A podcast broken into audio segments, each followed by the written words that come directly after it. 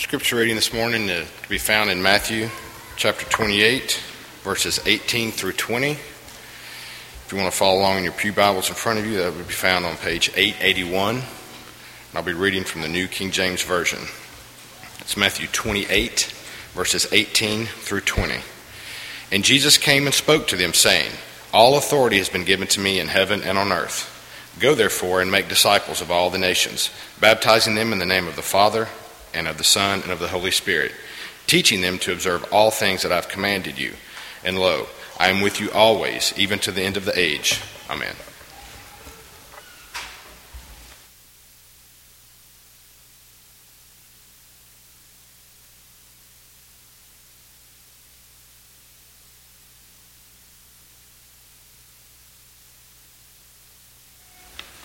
Good morning. It is so good to be able to be here with you this morning. It is so good to be able to, to have this opportunity to worship our Lord. To be able to come together and open up our, our hearts and open up our mouths in praise to our Lord. To fellowship with one another. Man, how wonderful it is to be able to look across this audience and see so many individuals who are here for Him and who are here for one another. If you're visiting with us this morning, we're especially thankful for you. We're so glad that you've come to be with us this morning. We invite you to come back at any and every opportunity. You are our honored guests. And I hope that we can be as much of a blessing to you, an encouragement to you, as you have been to us already just by being here. If you will, after services, stick around a little bit. If you're visiting with us, talk to the members here. If you're members here, talk to each other, talk to the visitors here, get to know each other. I know that if you are visiting, you will be able to see the love of God that is in this congregation. I know as you look up, up on the screen, you see the, the title of the lesson is The Consequences of the Great Commission. But as we begin this lesson, I don't want to focus on the consequences. But what I like to do is to focus upon the fruits of the Great Commission. Now, I know that there are many of us who have been called, just as Jesus told his disciples, as he has told his church, as he says right here in verse 19 of Matthew chapter 28, to go therefore and make disciples of all the nations, baptizing them in the name of the Father and the Son and the Holy Spirit, and teaching them to observe all that I commanded to you. And he says, And lo, I'm with you always, even to the end of the age. In this passage, we see our duty as Christians. In this passage, what we also see is that we are supposed to be going out into the world and proclaiming the Word of God, proclaiming the good news of Jesus Christ, and inviting individuals from the world here. And it may be this morning that you are one of those individuals who are the fruit of the Great Commission that was offered, who are the ones who have been taught, who are the ones who have been invited, who are ones who have been shown, who have been prayed with, who have been studied with. And this morning, if you are one who has been invited, whether, whether today or sometime in the past, whether it is you are somebody who has been studied with, who has been brought to this congregation or to the church because of the Great Commission, I'd like for you to stand up, if you will. Nobody? Everybody? You know, I think that we all have had some part in the Great Commission whether we were the ones going or we were the ones receiving. What we see through the Great Commission, what we see through the Great Commission is what we're told to do and what we are asked to do. And a lot of times, whenever we look at the Great Commission that we have before us this morning, a lot of times what we see is what we're supposed to be doing. And we hear sermon after sermon and very powerful and very good sermons that are telling us what we're supposed to be doing as Christians, and we're doing our job. And we're doing it very well. What I want you to understand as individuals who are here today, it is our responsibility to continue to fill the pews for the next generation, to continue to go out and do what we're supposed to be doing as Christians, to bring up the next generation of Christians, to continue the church of the Lord. But as we go out and we talk a lot about going, there's a lot of times that we don't talk about the consequences and the effects of the Great Commission. You might be saying, What in the world are you talking about? There are no consequences, there are no bad effects of going out and, and, and fulfilling the Great Commission. But yet what we see is there, there are. You see, if we're going out into the world and we're inviting the world into here, what we have happen is that the struggles, the hardships, the dysfunctions, and the addictions that are out in the world are brought right here. And so, what was once out into the world is now a part of our congregation. And we have to be willing to see this. We have to be able to see this, these consequences of the Great Commission. Now, I don't want to scare you. I don't want you to think, well, maybe it's not such a good idea. It's a great idea to go out and to do what the Lord says because He also tells us to be aware of what's going on and to remain steadfast in His Word and to stand up to the devil whenever he presents himself. I want to thank you this morning for doing your job. I want to thank you this morning for being able to see the church for what it is. And that it is, it is a hospital for those who are spiritually broken. And it is a rehabilitation center for those, those souls who have been damaged. But I know that you can sit there and you can look to the one who's next to you, and you might be able to see the, the pain that is in them. You might know somebody, somebody over here in the amen section, might know somebody back here in the other corner who is struggling, who is suffering. But one thing that I want you to see is that even though you may know a few individuals who are hurting spiritually, most of the people here who hurt will never admit it. And what's so sad about this fact is that many times in our lives we'll never know that they're hurting unless they tell us. Even though we share a bond as Christians, even though we have this spiritual bond that ties us all together as brothers and sisters in the Lord, what we see is that whenever we come together as brothers and sisters in the Lord, our, re- our interactions and our communications, unfortunately, well, sometimes they're trivial, and sometimes they're shallow. A lot of this I'm speaking from my own personal experience, not necessarily what I've seen from y'all. But socially, I'm kind of am kind of backwards. Uh, I can't help that too much. I'm sorry. Uh, we go out into the foyer, and a lot of times what we see is the conversations. It's the ones that I had this morning, and I'm sorry. Hey, how you doing? I'm doing good. How's family? Family's good. How about you? As kids? Kids are good. Man, glad to see you. Hey, see you next time. The average conversation that we have with individuals, with brothers and sisters, is about 15 to 20 seconds. If we have a real conversation and we actually get into it with people, man, it's a minute and a half to two minutes. Normal. That's with visitors coming in. Hey, how are you? My name is Jamie Harper. I'm so glad that you're here. You may have been a member here for 50 years, but I hadn't seen you before. I'm glad you're here. I've, I've experienced that. Kind of embarrassing. Kind of made me say, okay, I don't want to do that again, but I did it anyway. Um, but there's a lot of people who are walking in the doors who are about to fall apart at the seams, who will follow in just like everybody else and will smile and shake your hand. And you'll never see the pain that's inside. But they want you to see it. They want you to see the pain that's in their eyes. What happens in our lives as Christians is that our need for healing is trumped by a desire to fit in. We all want to fit in.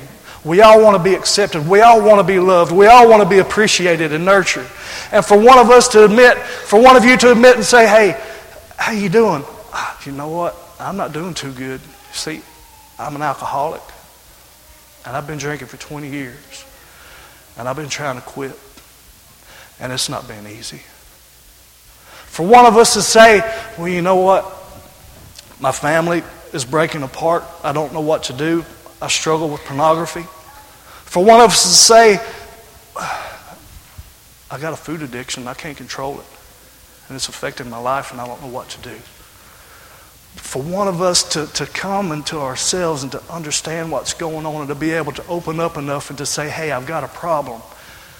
To do that for us in our heads means that we don't fit in anymore. And so we lose the will to find healing and instead we find peace and acceptance. The danger is of that is the pain is still there, the struggle is still there, but rather than make waves, we sit on the sides and we blend in with everybody else. And it may be in your life right now you're saying, "Well, you know what? I don't know of anybody else who's going through what I'm going through." Well, I tell you, Solomon said in all the wisdom that was given to him by God that there's nothing new under the sun. Whatever is going on in your life today is going on with somebody else. Whatever is going on in your life over here, somebody over here is affected by the same thing. I want you to be able to see what's going on in the church. I want you to be able to see from a biblical perspective of what's happening. And if you will, turn with me to John chapter 5. John chapter 5, verse 2 through 8. Here we see an example. Now, this is not necessarily talking about a congregational setting, but we will see how it will apply here in just a minute. John chapter 5, verse 2 through 8. It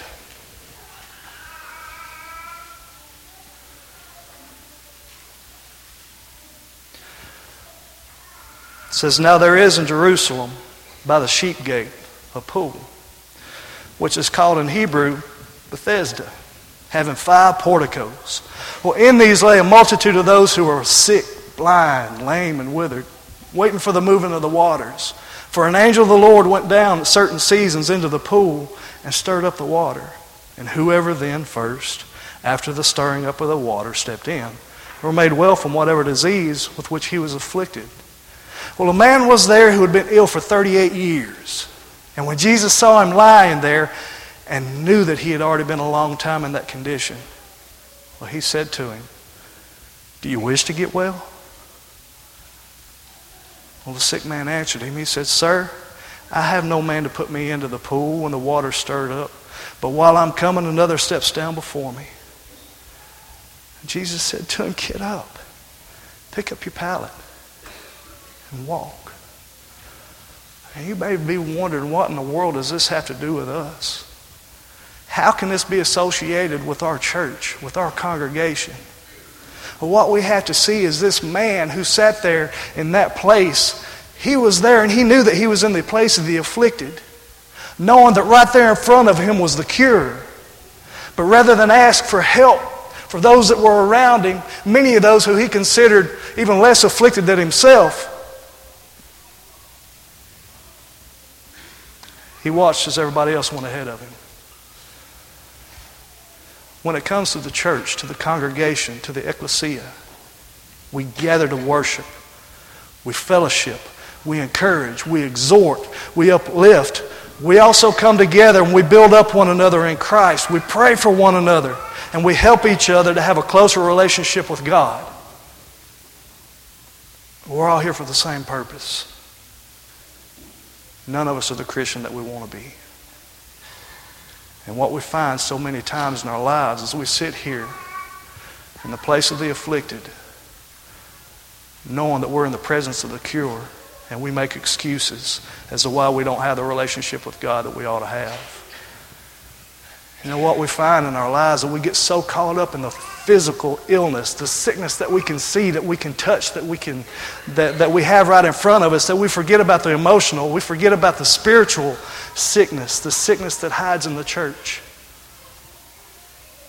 A person may have suffered with this, this spiritual illness for 38 years and never made it on the sick list. And it might be they never made it on the sick list because they never seen themselves worthy enough to be put on it. We have to be able to remind each other that it's okay to be here and to seek help here. We have to be able to remind each other you're not going to be rejected. You're going to find love. You're going to find Christ saying, Do you want to be healed? Do you want to get better? In the church, what we see, what we try to not acknowledge a lot of times are the actual struggles hardships, dysfunctions, and addictions that really take place right here among our members. What we see, if you go to the next slide, if you can read that, it's estimated up to 15% of the U.S. population. This is over 30 million people have personality disorders. This is talking about codependency, obsessive compulsive disorder. They're antisocial, kind of like me, a perfectionist.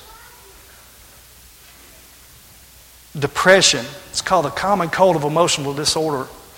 They affect up to 20% of the U.S. population sometime in their lives, with women being twice as likely as men to suffer from depression.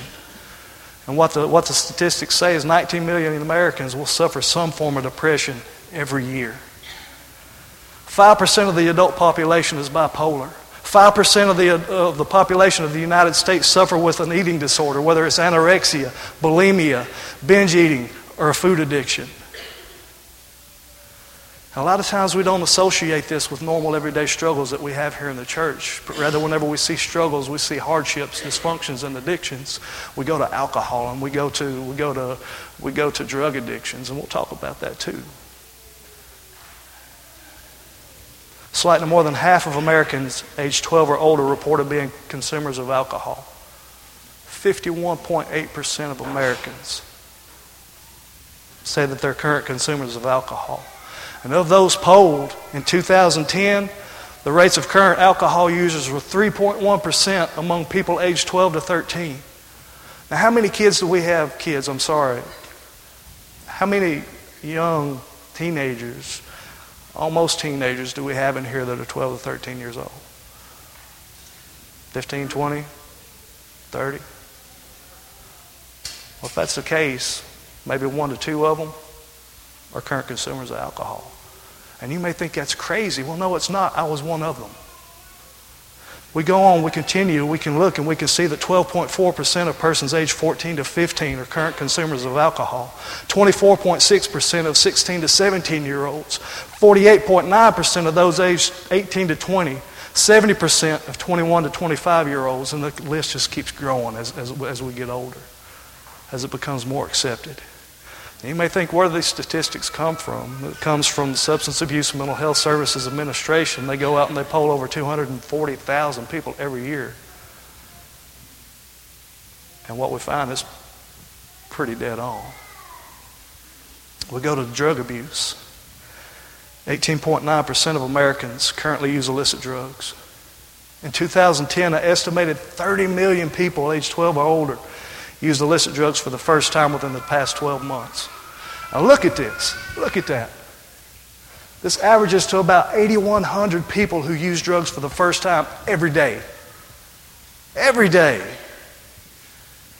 And we look at these things, we look at these disorders, we look at these dysfunctions, these addictions, and this is not even touching what we have, the, the most profound problem that we have in the church was the sexual addiction whether it's addiction to pornography, whether it's addiction to sex, whether it's homosexuality. It's things that we don't necessarily want to talk about, but it's here.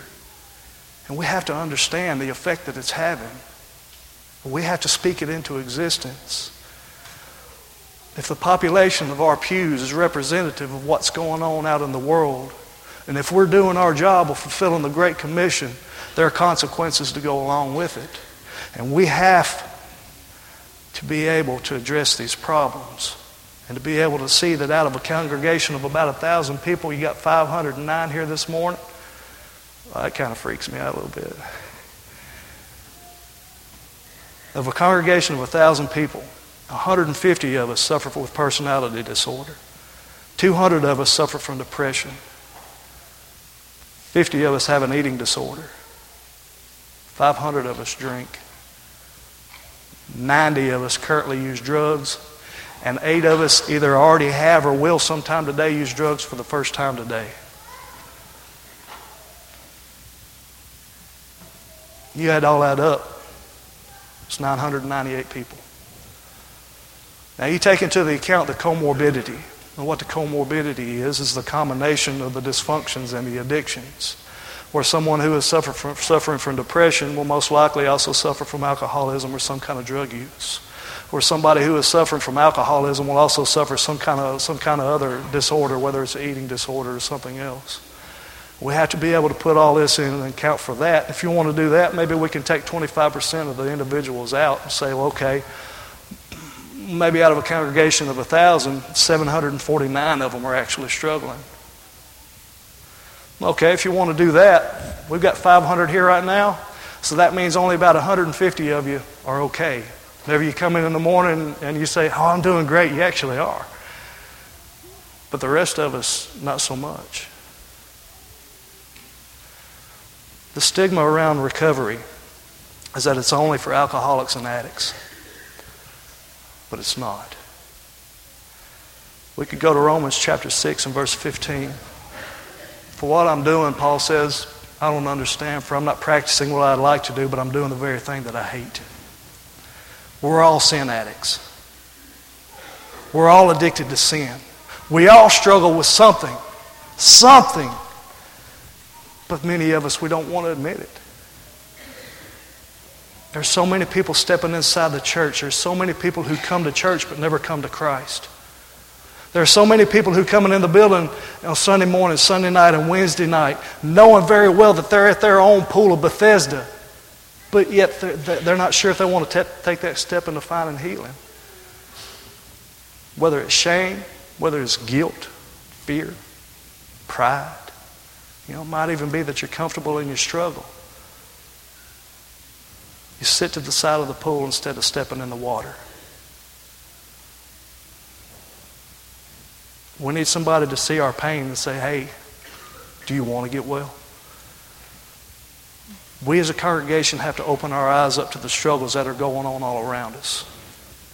We as a congregation have to be a little bit willing to get uncomfortable in order to allow people the healing that they need. Now, some of the uncomfortableness that we're going to have to go through as a congregation may come from knowing that the people around us who struggle, they aren't the ones that are coming in from the world. They're the ones who have been around us our whole lives and who have helped us, who have supported us, but who have struggled the whole time.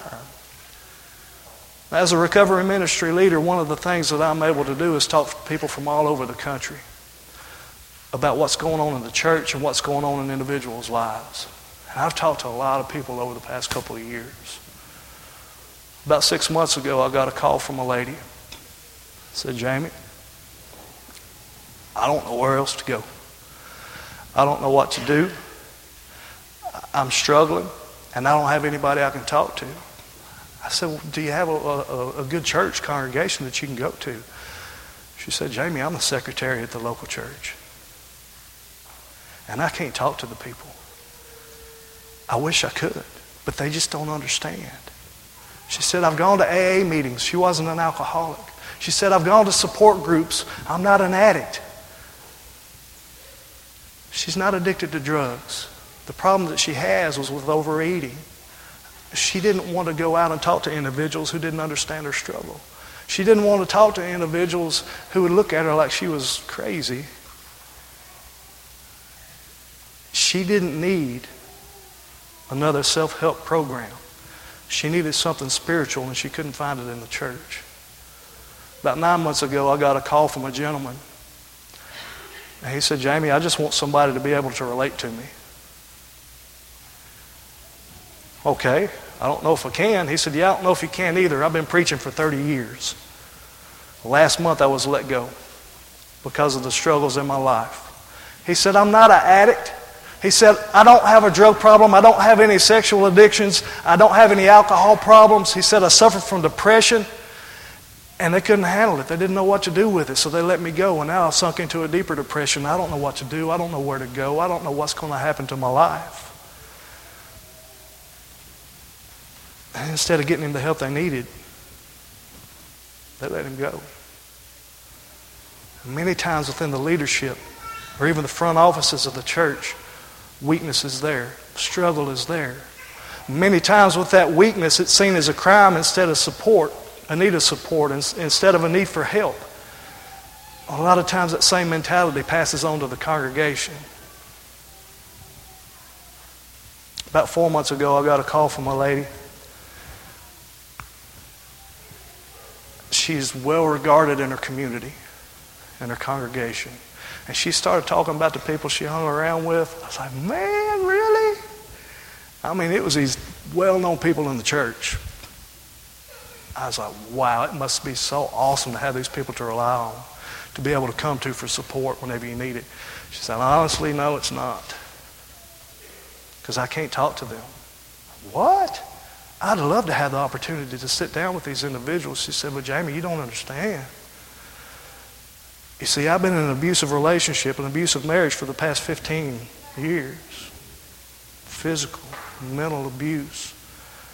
And the reason I can't talk to these people is because my husband's the preacher.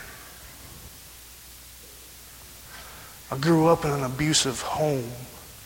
She said, I grew up watching this happen the physical, the mental abuse from my dad toward my mom, from my dad toward the kids. And with all of this going on, I couldn't talk to anybody because my dad was the preacher. We see the effects that the world has in the church. And we have to be able to open up our eyes and to see that nobody is immune. We all struggle with something. What are you going to do about it? You're all at the pool of Bethesda. Are you going to keep making up excuses or are you going to step in? People come to the place where healing should begin. People come to the place where the only place in the whole world where it should be okay to be broken. But we can't find anybody to help. So we sit here and we fill the pews, spiritually sick and we hurt. Now, there's a good friend, a good friend of mine, grew up in the church. I tell you, our, the prayers, all the prayers, communion, they'd start walking up and he'd be presiding. I said, Yes. I mean, it wasn't nothing like it was anything spectacular, but he was real in his prayers. He was honest with it in his prayers. He was honest with his conversations with God. And it was just like, okay, he's going to begin this prayer, and this is going to set the tone for this communion. He's going to say opening prayer, and it's going to set the tone for the worship. He's going to say the closing prayer, it's going to set the tone for the day. He had such an impact on so many individuals spiritually. But yet he had things going on in his head that nobody knew about. And a lot of times he came to me talking about the things that went on in his life, and we studied and we talked, and man, we prayed. We did for hours at a time sometimes. But there was pain in his life that he never talked about. He surrounded himself with godly people, and he was about the Father's business every day of his life, trying to drown out the sounds of the voices in his head. To the point that after he took his own life, it took six people to fill his shoes in the church.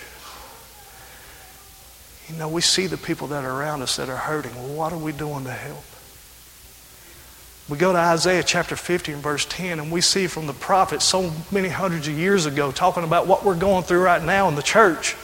And we see what he says in Isaiah chapter 50 and verse 10. He said, Who among you that who is among you that fears the Lord, that obeys the voice of his servant, that walks in darkness and has no light? Let him trust in the name of the Lord and rely upon his God. And we sit there and we think, how can anyone trust in the Lord? How can anyone fear the Lord? How can anybody obey the voice of Jesus and yet walk in darkness and have no light? But how many of you are there? How many of you fear the Lord? Who obey the voice of Jesus? who read the Bible and look at God's Word and love it and eat it. But there is no light at the end of the tunnel. How many of you are hurting to that point? How many of you have ever been there? I beg you, trust in the name of the Lord and rely upon your God and rely upon the individuals who are here to help you. So many times we go off and we find, we find our friendships and the struggles and the hardships and the dysfunctions and the addictions of our lives because they never let us down.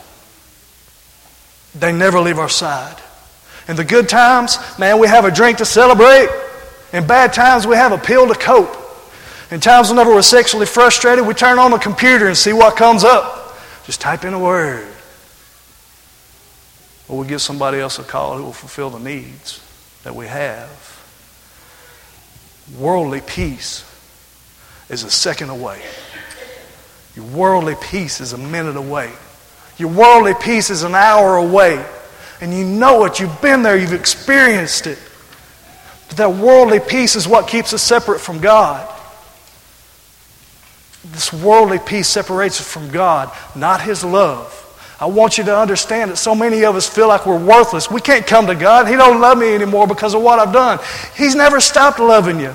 Think of the worst place that you've been in your life, the worst time that you've been, the most separated that you've ever been from God. That's whenever Christ died for you. You're never separated from His love. What you're separated from is His peace. And we can see that, that action, how we're never separated from His love, but we're separated from His peace as we go back and we look at Genesis chapter 3. In Genesis chapter 3, we know that this, well, many of us know that this is the account whenever the serpent came to Adam and Eve in the garden. And, and God had told them, don't eat, eat of any fruit, of any tree, except for the ones in the middle of the garden. Don't eat of that one. And the devil says, oh, he didn't say that. You can eat of that. It's okay. And they took and they ate. And their eyes were open, and what, what did they do? They hid. They went back and they hid. A lot of times in our lives, it's the same thing that we do. God says, Don't do this, we do it. And we go around and we hide and we think that God's not going to love me because of what I did, so I'm going to hide and I'm going to keep running and God's not going to chase me. What do we see right here in this verse? Did they separate themselves from God's love? No, they absolutely did not. They separated themselves from His peace. We go back and we look at Genesis chapter 3. And what we see here in Genesis chapter 3, as soon as I get my Bible turned to it, in verse 8, is they heard the sound of the Lord God walking in the garden in the cool of the day. And the man and his wife hid themselves from the presence of the Lord among the trees of the garden. You see here in this verse, God didn't, God didn't turn his back on them, He came looking for them. And the Lord God called out to the man and said to him, Where are you? Where are you? Do you think that God really needed them to say, Hey, we're right here? And God put them trees right there in that, in that garden. He knew what was behind them. He didn't need Adam and Eve to say, We're right here, Lord. He wanted them to see where they were. He wanted them to be able to say, Okay, we've separated ourselves from you, Lord. We've sinned against you. We see you. You're here. You're coming and looking for us, and we're going to continue to run because we're scared.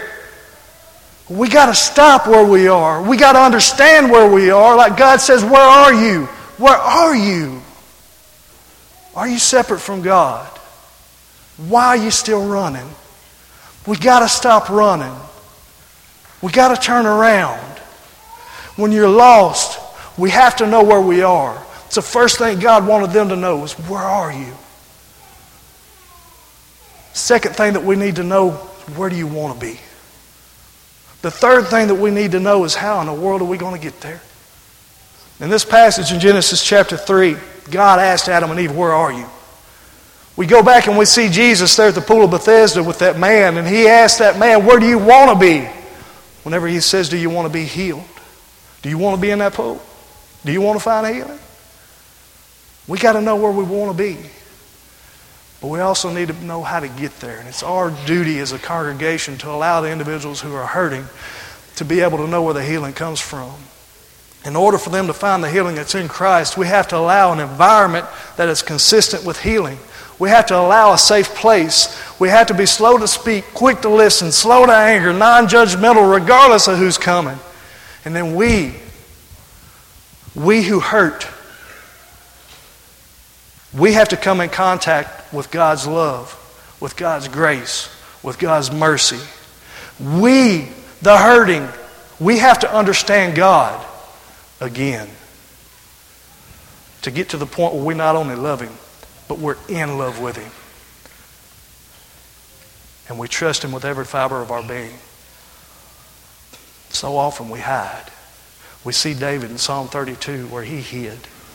Psalm 32 and verse 3, we see David, whenever he says, When I kept silent about my sin, my body wasted away through my groaning all day long.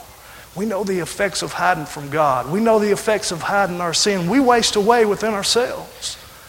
But if we can go back and we can read and we can see the beauty around it, we can see that he says, How blessed is he, in verse 1 of Psalm 32, how blessed is he whose transgression is forgiven, whose sin is covered. How blessed is the man whom the Lord does not impute iniquity, and in whose spirit there is no deceit. When I kept silent about my sin, my body wasted away through my groaning all day long. For day and night your hand was heavy upon me. My vitality was drained away as with a fever heat of summer. I acknowledged my sin to you, and my iniquity I did not hide. I said, I'll confess my transgression to the Lord, and you forgave the guilt of my sin. The effects of turning around and say, okay, God, I'm right here. I'm not running anymore. I'm not hiding from you anymore. I'm coming out of hiding. That is the forgiveness. That is the acceptance that we who are hurting need to feel. That is the love, the grace, and mercy that many of us forgotten because of the effects of the sin in our lives. It's the sin that causes us to run, just like it caused Adam and Eve to run. It can make us question God's truthfulness. It can cause us to be torn between wanting to overcome the struggles while believing that God won't love us while we're there in them. And we feel alone, alienated from God. We're never alone from God's love.